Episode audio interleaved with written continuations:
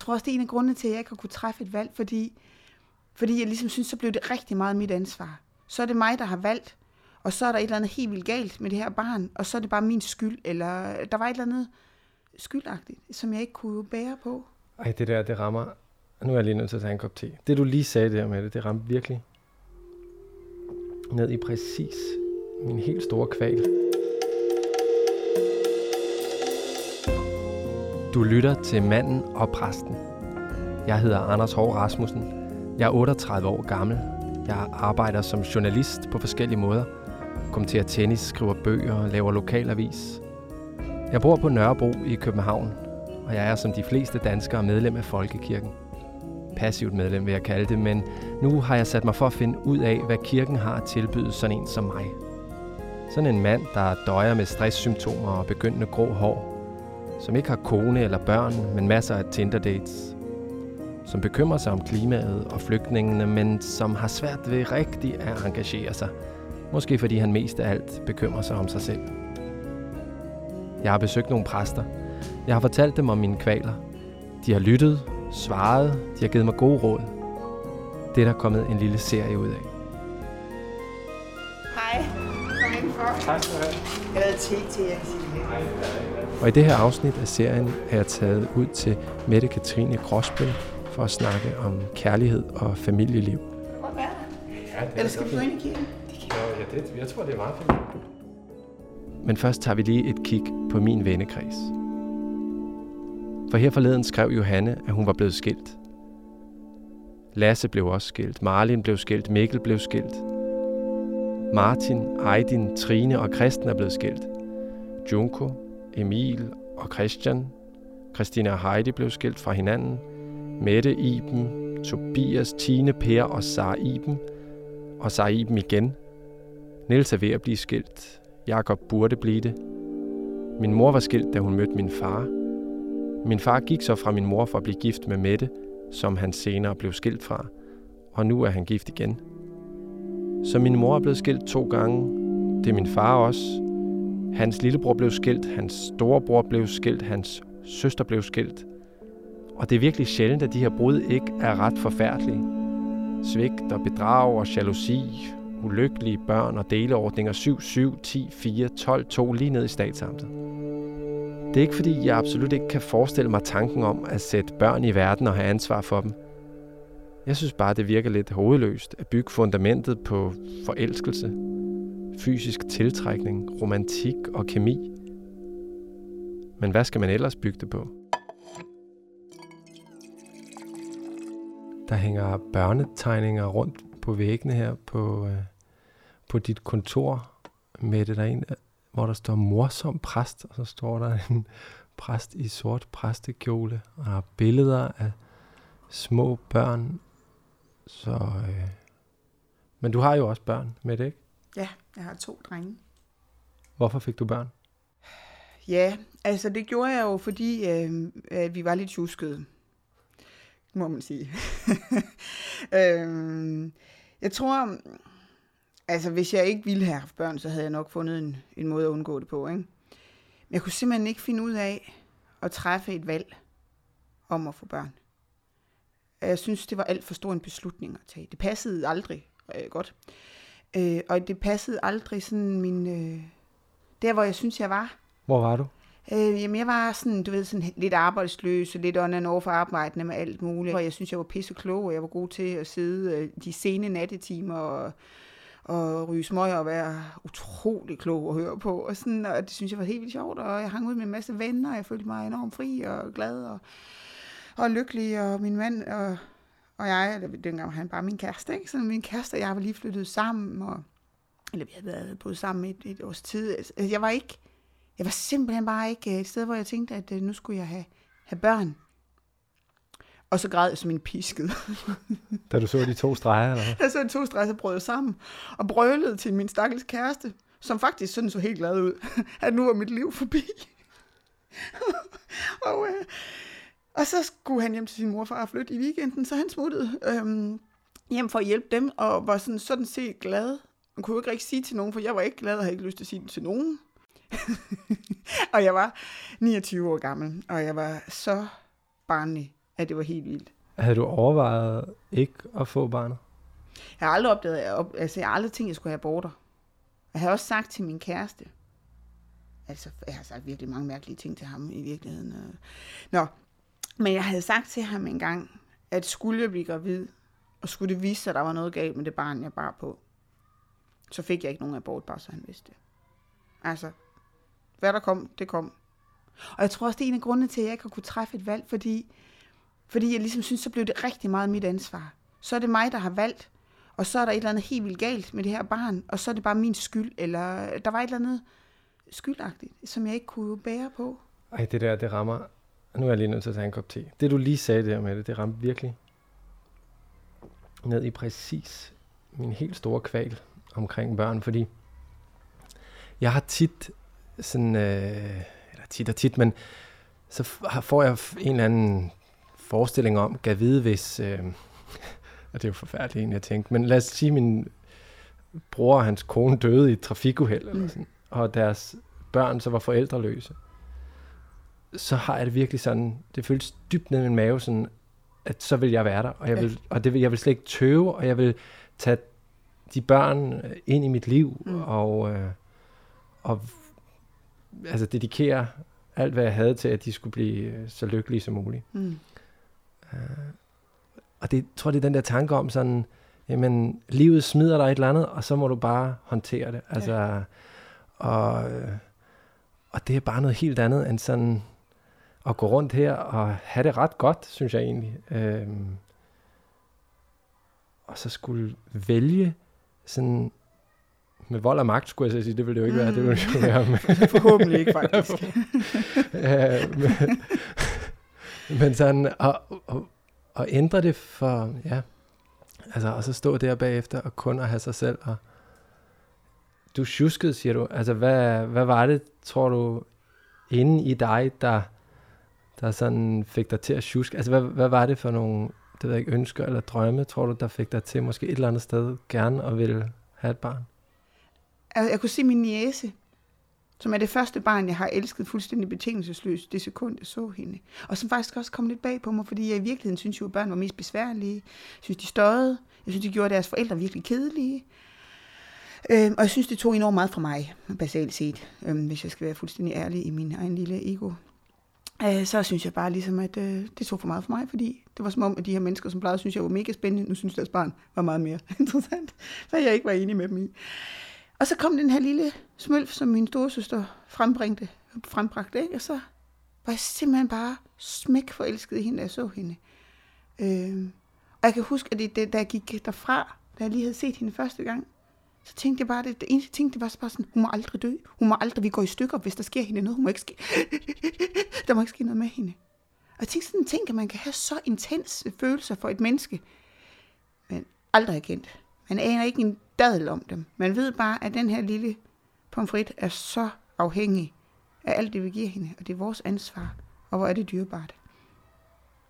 Og så tænkte jeg, tror jeg, at det er ved at sige. Eller det må jeg have tænkt. Forestil mig siden, at jeg ikke øhm, var mere forsigtig. når jeg sådan har kvaler med at tænke mig selv for børn, så er det lige så meget, fordi jeg ikke helt kan sådan se rammen for mig.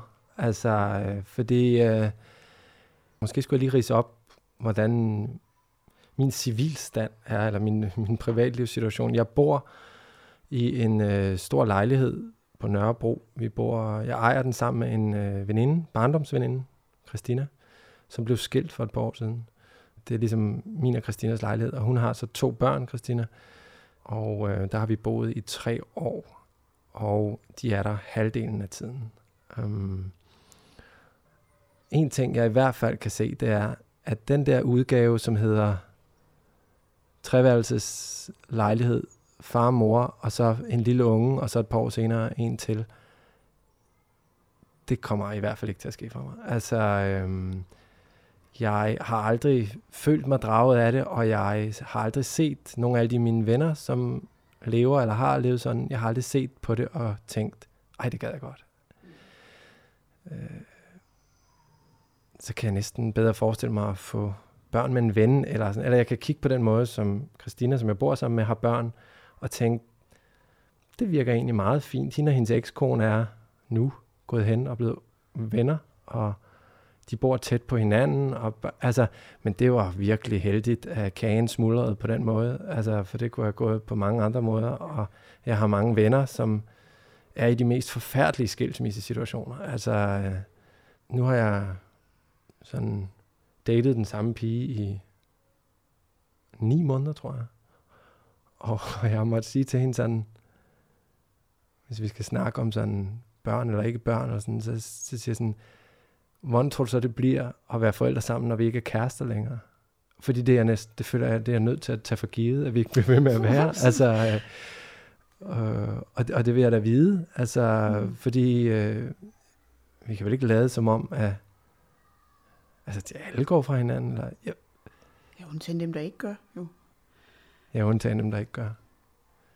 Hvordan, du sidder over for mange sådan, der skal giftes, og Altså, hvordan føles det ligesom at stå der og sådan, til døden, jeg skiller, og, og, og for over halvdelen af dem, så er det jo indtil du bliver forelsket i en kollega?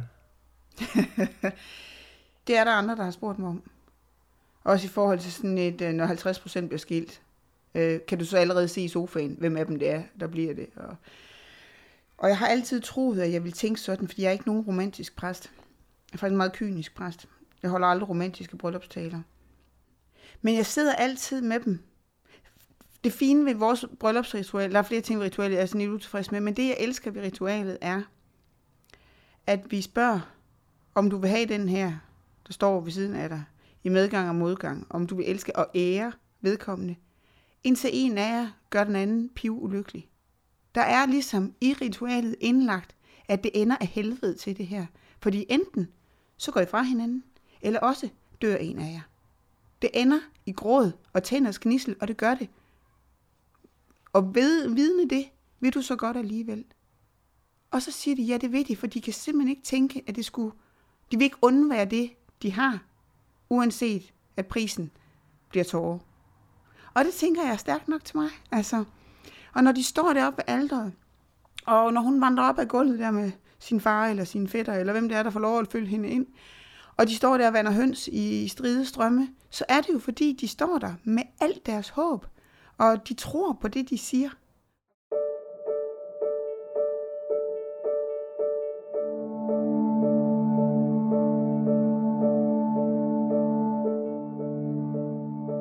Det, det er så svært for mig faktisk helt at, at skælne det her mellem parforhold og så det at have børn. Altså, øh, hvad tænker du er værdien af at være sammen med den samme i så mange år? Altså, hvad, hvad skal det til for? Jeg tænkte meget over det, da min, øh, min far døde her for nogle år siden. Og ham og min mor havde øhm, levet sammen i sådan noget 42 år eller sådan noget. Og han var simpelthen så skudt i min mor. De var simpelthen bare fuldstændig vildt glade for hinanden. Øhm, og, og min søster, hun sagde, at hun havde set på hospitalet, hvor, hvor hun havde snakket med, med min far, ikke også? Og så kom min mor, og hun, sådan, det, der, det med, så ser de hinanden, og så, så, så tunede de ligesom bare ind på den samme kanal. Og det der med, at der er et menneske, som man simpelthen bare kender så godt. Det er jo også noget af det smukkeste ved at være præst og få lov at begrave folk, det er at høre de der historier om de her mennesker, som simpelthen bare er kendt rigtig dybt af et andet menneske. Øhm, I 30-40 år øh, hvor der jo altså og set der øh, forfalde, og har set der øh, far flint, og har set der miste enhver form for kontrol, og set der grimmere, end du nogensinde har lyst til. Noget menneske i verden har skulle se dig, som elsker dig alligevel. Det er det helt vildt. Altså, og det er det, altså, det er det, man får, tænker jeg. Og som er ret meget værd.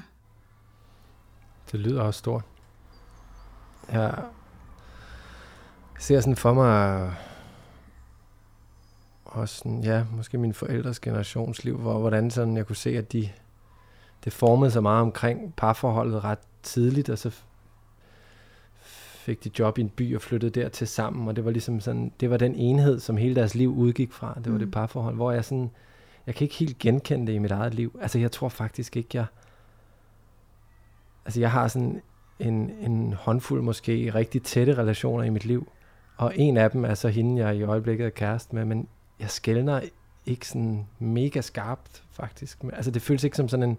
Altså, jeg har ikke sex med nogle af mine venner. Jeg har kun sex med hende, som er min mm. kæreste. Men, men ellers så, så, er de også, så minder de også lidt om hinanden, de relationer. Og der er nogle ting, jeg snakker med en ven om, som jeg ikke ja. snakker med. Altså, ja. og jeg tænker sådan... Øh, jeg synes, de modeller, mange af de modeller for parforhold, de giver mig sådan lidt klaustrofobi, faktisk. Eller, eller sådan, jeg kan ikke... Er det fordi, du forventer, at der skal være noget helt andet, eller hvad er det, du forventer, at ikke kan lade sig gøre, fordi at nu er vi et par, og nu har vi børn, og så kan ingenting lade sig gøre? Der er jo en periode, hvor ting ikke kan lade sig gøre. Ja, det er der godt nok. Altså, jeg sige, det, men altså. det, virker, det virker forfærdeligt, synes jeg. Altså, I, var, I var mange år, ja, det, siger Ja, men du ved, altså nu... Øh, ja, hvis jeg tænker på venner, som har, så har de en på fem og en på to, og det er stadig forfærdeligt, ikke? Ja, øh, det er og kigge på i hvert fald. Ja. Og nu har det, det har så stået på i over fem år, ikke? Altså, ja. og jeg tænker bare sådan, jeg har det fint. Altså, jeg har, jeg har spændende arbejde, jeg har gode venner, jeg har hyggelige nabolag, og der er også børn i mit liv, og jeg har tid til at rejse og læse bøger, og jeg øh, synes, jeg har tid til frivillig arbejde og menings. Livet er nemt og rart, ikke? men jeg har også en eller anden mistanke om, at det er nemt og rart, fordi jeg, altså fordi jeg snyder. altså at jeg, altså det er nemt at have et nemt og rart liv, hvis man ikke ligesom går i gang.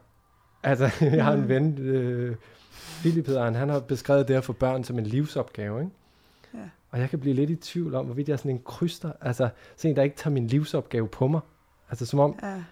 Så jeg går i livets skole, og jeg går bare ikke op til nogle eksamener, eller sådan. jeg sætter ikke noget på spil. Jeg tager bare sådan lidt, øh, tager lidt faghister her, læser nogle spændende bøger og sådan noget, ikke? Ja. Øh, men, men jeg går ikke rigtig sådan ind i det, eller øh, løfter mine opgaver. Jeg ved ikke, hvad tænker du om det? Er der... Altså, jeg kan ret godt forstå det, for min oplevelse er, når jeg er ude hos venner, også som, øh, som lige har fået små børn. Altså, jeg bliver aldrig skruk.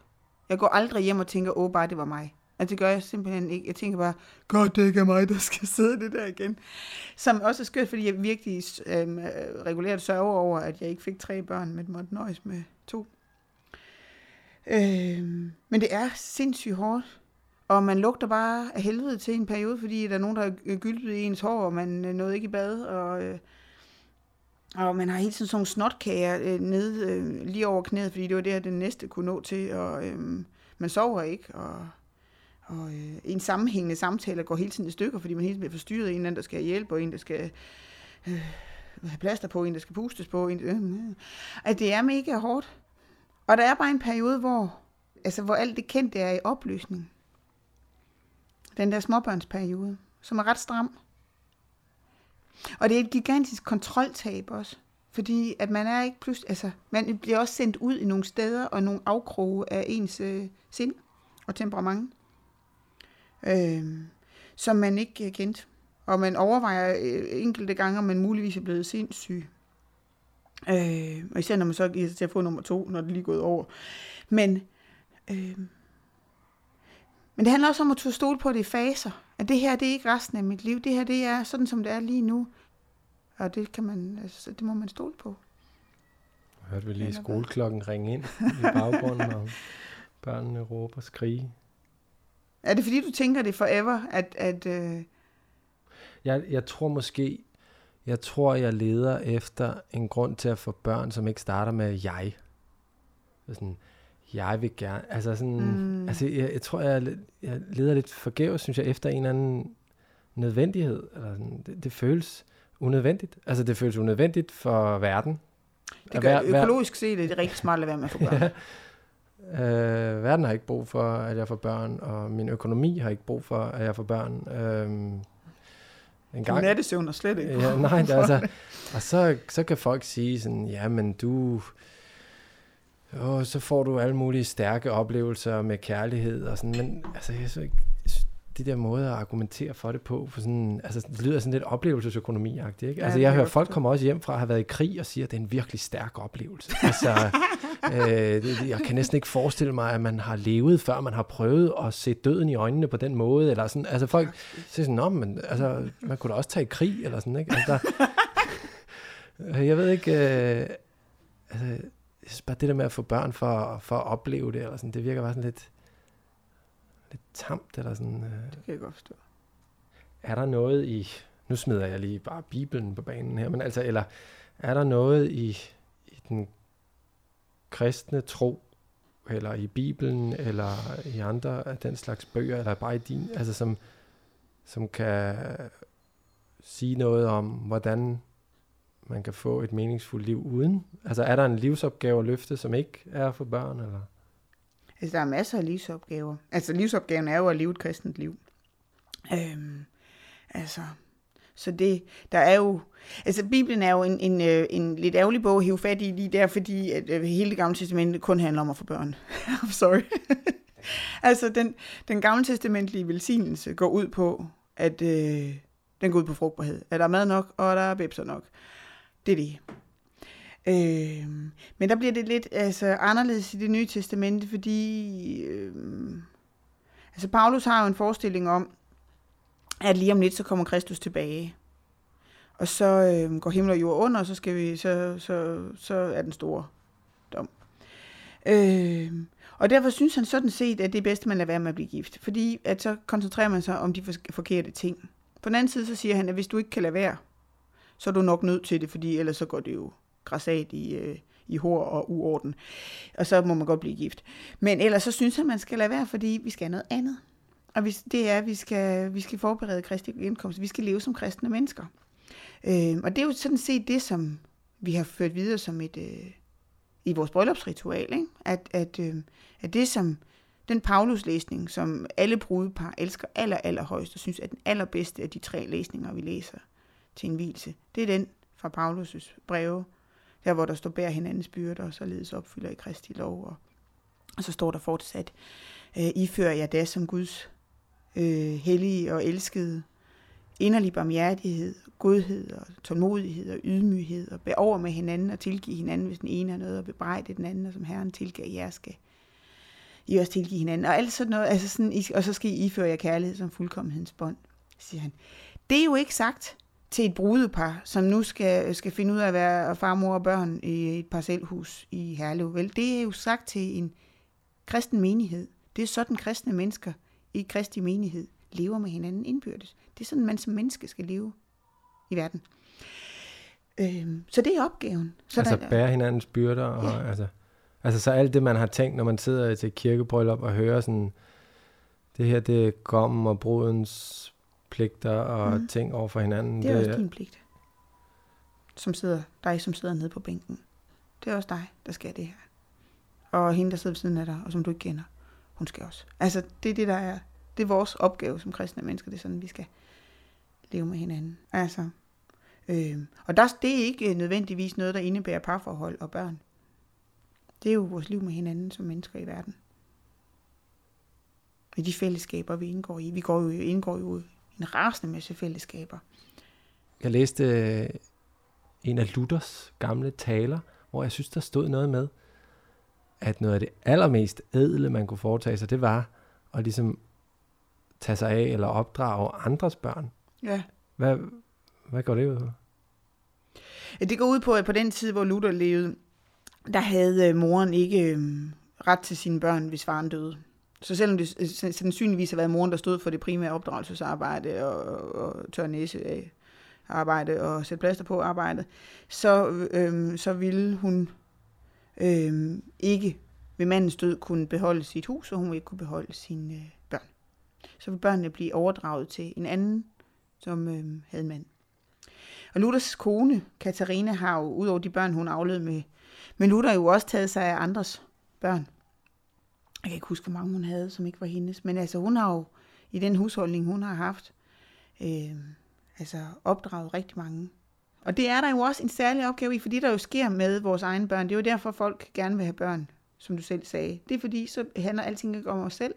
Og så, så sker der det, som min tandlæge engang meget smukt fortalte mig, mens jeg lå med 15 tamponer i munden, og jeg ved ikke, hvor mange mærkelige apparater, så sagde han, at det han havde opdaget, det var, at det der med, at man fik børn, inden der boede man i sådan et hus, det var et pænt hus, det var et pænt rum, man var glad for at bo der, det et dejligt hus så fik man et barn, så opdagede man, at der var faktisk et rum mere, man aldrig havde set. Altså sådan, der var et indre rum af kærlighed i ens øh, indre hus, som simpelthen havde været ubeboet og ubesigtet, før det der barn kom, og man var helt, altså det var helt vildt, øh, at alt det, der var derinde, og det ikke var bokset ud noget før. Ikke? Øh, og det kan jeg sådan set godt forstå. Og så er sagen, at når man har så øh, intens en kærlighed til et lille væsen, øh, fordi man har født det, eller afledt det, så er det klart, at det ikke er givet, at den samme følelse skyller en over øh, en, når det er nogen andres barn.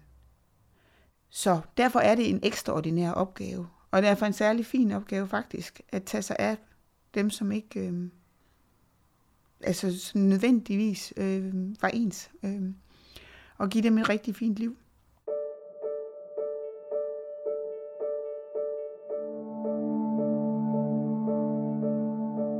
Det var, jeg, jeg kender nemlig øh, flere af mine venner, som har sagt sådan, når jeg har spurgt, hvorfor, hvorfor har du fået børn? Så har de sagt sådan, ja, det ved jeg sgu egentlig heller ikke, men jeg har en eller anden forestilling om, at jeg bliver glad for at have haft gjort det en dag, eller sådan, altså, ellers kunne jeg godt ende. ja, jamen, ellers, så, ellers er de bange for at ende alene, ikke? Eller, mm. og, og, jeg kan da også nogle gange tænke sådan med mig selv, at det er nemt nok nu her, sådan, der er ikke så stille, selvom jeg ikke har børn, men sådan, måske en eller anden dag bliver der, eller, ja. øh, og så, så er den del af livet, hvor det kunne ændres, øh, den er forbi måske. Øh, når du sidder og snakker med nogle af de ældre mennesker, som er her i dit sovn, mm. er der noget, de sådan fortryder sådan i forhold til børn og familie og kærlighed? Eller hvad, hvad, hvilke tanker gør man så, sådan, når man er i den fase af livet omkring nogle af de ting her? Er de ensomme? Altså, hvis de ikke har skal jeg skynde mig at få en familie, så jeg ikke sidder ensom. Som det er det, jeg vil vide faktisk. Du vil faktisk vide om, um, ja, øh, jamen så skal du skynde dig på Nej, men altså, nu er det jo ikke fordi, at øh, det at få en familie, så betyder det, at, at så er man garanteret øh, lykke og fællesskab. Vi sidder jo også med rigtig mange familier, hvor at, at, at man sidder som en meget sorgfuld 80-årig, fordi at relationerne gik i stykker, og ja. man ser ikke sin datter, eller man må ikke se sine børnebørn, fordi at øh, en der hader en. Eller, altså det er jo ikke fordi, det nødvendigvis er idel og uproblematisk lykke øh, øh med alle det der familieværk. Men man kan i hvert fald se, at det, der jo sker for mennesker, er, at, øh, at de jo generelt har venner i deres egen øh, aldersgruppe, og at øh, jo ældre man bliver, jo mere dør ens venner. Øh, og det vil sige, at til sidst er der øh, ikke nødvendigvis særlig mange tilbage. Og så kan man godt gå hen og blive noget ensom, hvis der ikke er noget Altså hvis man ingen familie har. Altså hvis man ikke har nogen, som hører sammen en, fordi det gør de bare. Altså så, så er der jo mange af dem, der ikke har børn, så er de næser niveau eller sådan noget. Men der er også nogen, der ikke har det. Altså sådan, og så er der ikke nogen, som, som umiddelbart hører til dig. Og så hører du heller ikke nødvendigvis til noget sted. Så man en mærkelig oplevelse. Pludselig opdager sådan lidt, at så skal jeg jo høre til et eller andet sted, ikke? Altså, men jeg har også begravet den mest pragtfulde 90-årige, og øhm, kirken var stoppet proppet. Og jeg og mine søskende og vores børn har alle sammen tænkt på ham som en eller anden form for, øhm, altså ikke bedstefar, men alligevel som en eller anden, et eller andet familie. Far. Altså, han var vores, altså sådan, han var vores alligevel. Og der sad altså en propstoppet kirke, hvor den yngste var et år, og hvor den ældste var øh, 98, ikke? Altså sådan, Hvem var han? Jamen, han var, øh, han var gammel, øh, en gammel socialdemokrat, som, øh, som har, øh, som har haft et meget rigt arbejdsliv. Hvem var han for dig? Øh, øh, han var min mors og fars gode ven, fordi han var øh, kulturattaché ved ambassaden i Paris, da min far var præst i den danske kirke i Paris. Og så lærte mine forældre og ham og hans kone at kende der. Og så har han bare hørt til ever since. Øhm, så vi fyldte med vores familie, men der var jo altså proppet, en proppet Frederiksberg Kirke, ikke? med øhm, alt muligt. gamle mennesker og unge mennesker. Og han havde bare altid haft venner, som øh, var i alle mulige alderslag. Og, øhm, altså, Man havde ikke børn? Nej, han havde et barn, som øhm, han adopterede et barn, som, øhm, øh, som døde. Så han var barnløs på den måde. Det gør mig lidt glad at høre, faktisk. Altså, ja. at, at, at, at der var altså det handler jo også om en, mm. ja. Mm. Og jeg tænker, at nogle af dem, Jeg tror, det er rigtig svært for dem, som brændende ønsker sig at skabe familie, og som ikke gør det, og hvor det ligesom bliver en sorg i deres liv, at det ikke lykkedes for os. Og at de derfor, altså at de kan have sådan en oplevelse af, at der manglede noget. Vi gjorde det så godt vi kunne, men der manglede hele tiden noget. Men det behøver der jo ikke nødvendigvis. Altså, det er simpelthen, altså jeg har virkelig overvejet det der med at vælge børn fra. Det der med ikke at skulle have dem. Og det kan jeg, godt, det kan jeg på en måde godt forstå. Og der er jo også, og det var jo også min egen ting, det der med, at jeg jo ikke rigtig havde lyst til at tage det gigantiske ansvar på mig at træffe et regulært valg. Og samtidig med, så tænker jeg også, at, at når vi vælger det fra, under henvisning til, at vi, vi jo på den måde sparer verden og os selv for en hel del øh, smerte og skuffelse og alt det. Så tænker jeg også, at vi også er kommet til at... Jeg synes, vi er i sådan en kultur for tiden, hvor at smerte ikke sådan anses som en, sådan en naturlig del af det. Altså sådan, at vi skal sådan ligesom undgå det, der er ubehageligt. Hvis det ikke føles rigtigt, så skal vi bare lade være. Hvis vi ikke kan mærke med hele vores krop, at vi kan være all in på det her, så skal vi lade være, fordi så kan det blive lidt ubehageligt. Altså sådan, at det der med ikke at få børn og ikke at indgå i, i et forbindende, øh, forpligtende parforhold, jo også kan være en måde at holde sig selv smertefri på. Altså sådan, øh, at øh, så har jeg kontrollen. Man har ingen kontrol i virkeligheden, når man får børn. Der, jeg, har, jeg har aldrig oplevet noget så øh, grænseoverskridende, kontrolnedbrydende som øh, øh dels fødsler, men i det hele taget for børn. Øh, men, men jeg tror, det er meningen, at vi skal miste noget af os selv. Ikke? Og, og en, en del af det at være i live er at være skrækkeligt udsat og sårbar, og, øh, og smerte er en øh, gyselig del af betalingen, men, men det man får, og til gengæld også lidt det værd. En meget præcis diagnose af mig, du lige kom med der faktisk. altså, fordi jeg, jeg synes, jeg er meget god til at holde mig smertefri. Jeg kunne tænke mig at spørge dig, om du har en, et godt råd til ligesom noget, jeg kunne læse eller gøre, eller hvis jeg spørger dig som præst, om der er nogle lektier, du kunne give mig for, uh, hvad kunne det være? For? skulle have lektier for. Der er sådan en salme, der hedder Op alt den ting, som Gud har gjort, som Brorson har skrevet. Den handler overhovedet ikke om børn. Øh, den handler heller ikke om parforhold. Den handler om at være et menneske i, øh, i en meget stor verden, som man ikke selv har lavet, men som en anden har. Øhm, og det, der er godt ved den, tænker jeg, som øh, jeg har hørt øh, unge brudepar sige her i min stol, det er, når de gerne vil have den sunget til deres bryllup, selvom det jo ikke er en bryllupssalme, så er det, fordi den minder dem om, at verden er enormt stor, og at alting ikke hviler på deres skuldre. Og alting handler sådan set ikke om dem. Og der er grænser for, hvad de skal levere. Øhm, og jeg tror, at i en tid, hvor vi synes, at vi skal levere hele tiden, og vi ligesom skal føle noget rigtigt, og vi skal bedrive noget rigtigt, og vi skal gøre det rigtigt, og vi skal byde ind med alt muligt, så er det måske sådan en, øh, en meget dejlig ydmygheds ting. Altså en øvelse i sådan lidt, sådan en, øh, det er som det er, det bliver som det bliver, det er godt sådan. Sådan en ro på. Altså, der var en ung mand, der spurgte min far til et bryllup. Øhm, hvordan man, hvornår man vidste, at man skulle gifte sig. Han trådte vældig meget vande med sin meget gifte syge kæreste. De blev aldrig gift. Hvilket måske kan skyldes det svar, min far gav, nemlig, når du ikke kan lade være. Det kunne han tydeligvis godt.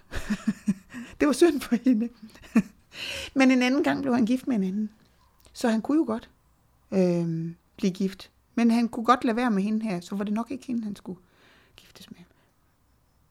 Men måske bare også altså lige altså holde sit hjerte åbent, og så holde, holde op med at tro, at, at du skal frembringe det, at ting sker. Det er godt sådan. Måske får du børn ud af det. Who knows? Måske gør du ikke. Måske gør det ikke noget. Altså sådan, måske det godt begge dele, ikke? Altså. Tak for snakken med det. Selv tak. Det har været øh, en virkelig stor fornøjelse. Og meget tankevækkende. Ja. Og hyggeligt. God ting.